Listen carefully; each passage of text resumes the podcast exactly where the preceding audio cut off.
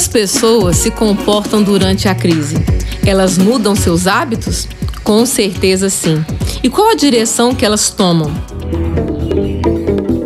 A noventa e nove vírgula cinco F M apresenta Atitudes Transformadoras, com a especialista em atendimento personalizado, Sheila Costa.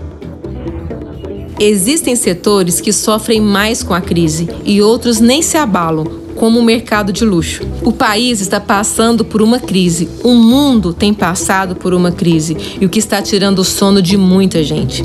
Nesse cenário, as empresas também estão inseguras quanto aos próximos passos. Afinal, como crescer diante de uma recessão? Acredite, é possível. A crise afeta as pessoas de forma totalmente diferente e são vistas como sinônimos de encurtamento das rédeas do negócio, esperando até que o mercado melhore.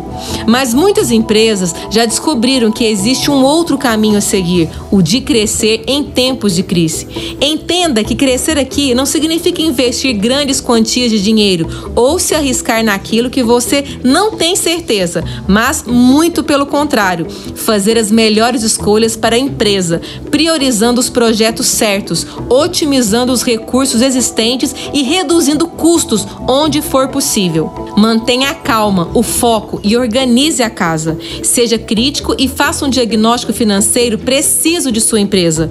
Corte gastos, evite desperdícios, analise o tempo de sua equipe e tente extrair o máximo de produtividade. Mas lembre-se que os cortes não podem influenciar na sua entrega.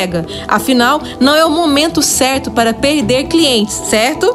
E não esqueça dos seus fornecedores. Analise os contratos e encontre brechas que possam possibilitar a renegociação de valores. Planejar é traçar um caminho entre o desejo e a realização. Você concorda? Você quer atingir suas metas? Então você precisa focar sua energia e atenção para ações que levem a sua empresa na direção que você deseja ir. E o planejamento O planejamento estratégico é isso, uma sequência de metas executadas por uma empresa para focar naquilo que realmente interessa.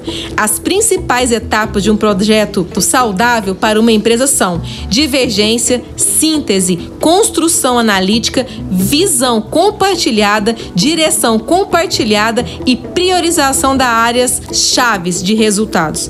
Estimule a sua criatividade e o dos seus colaboradores.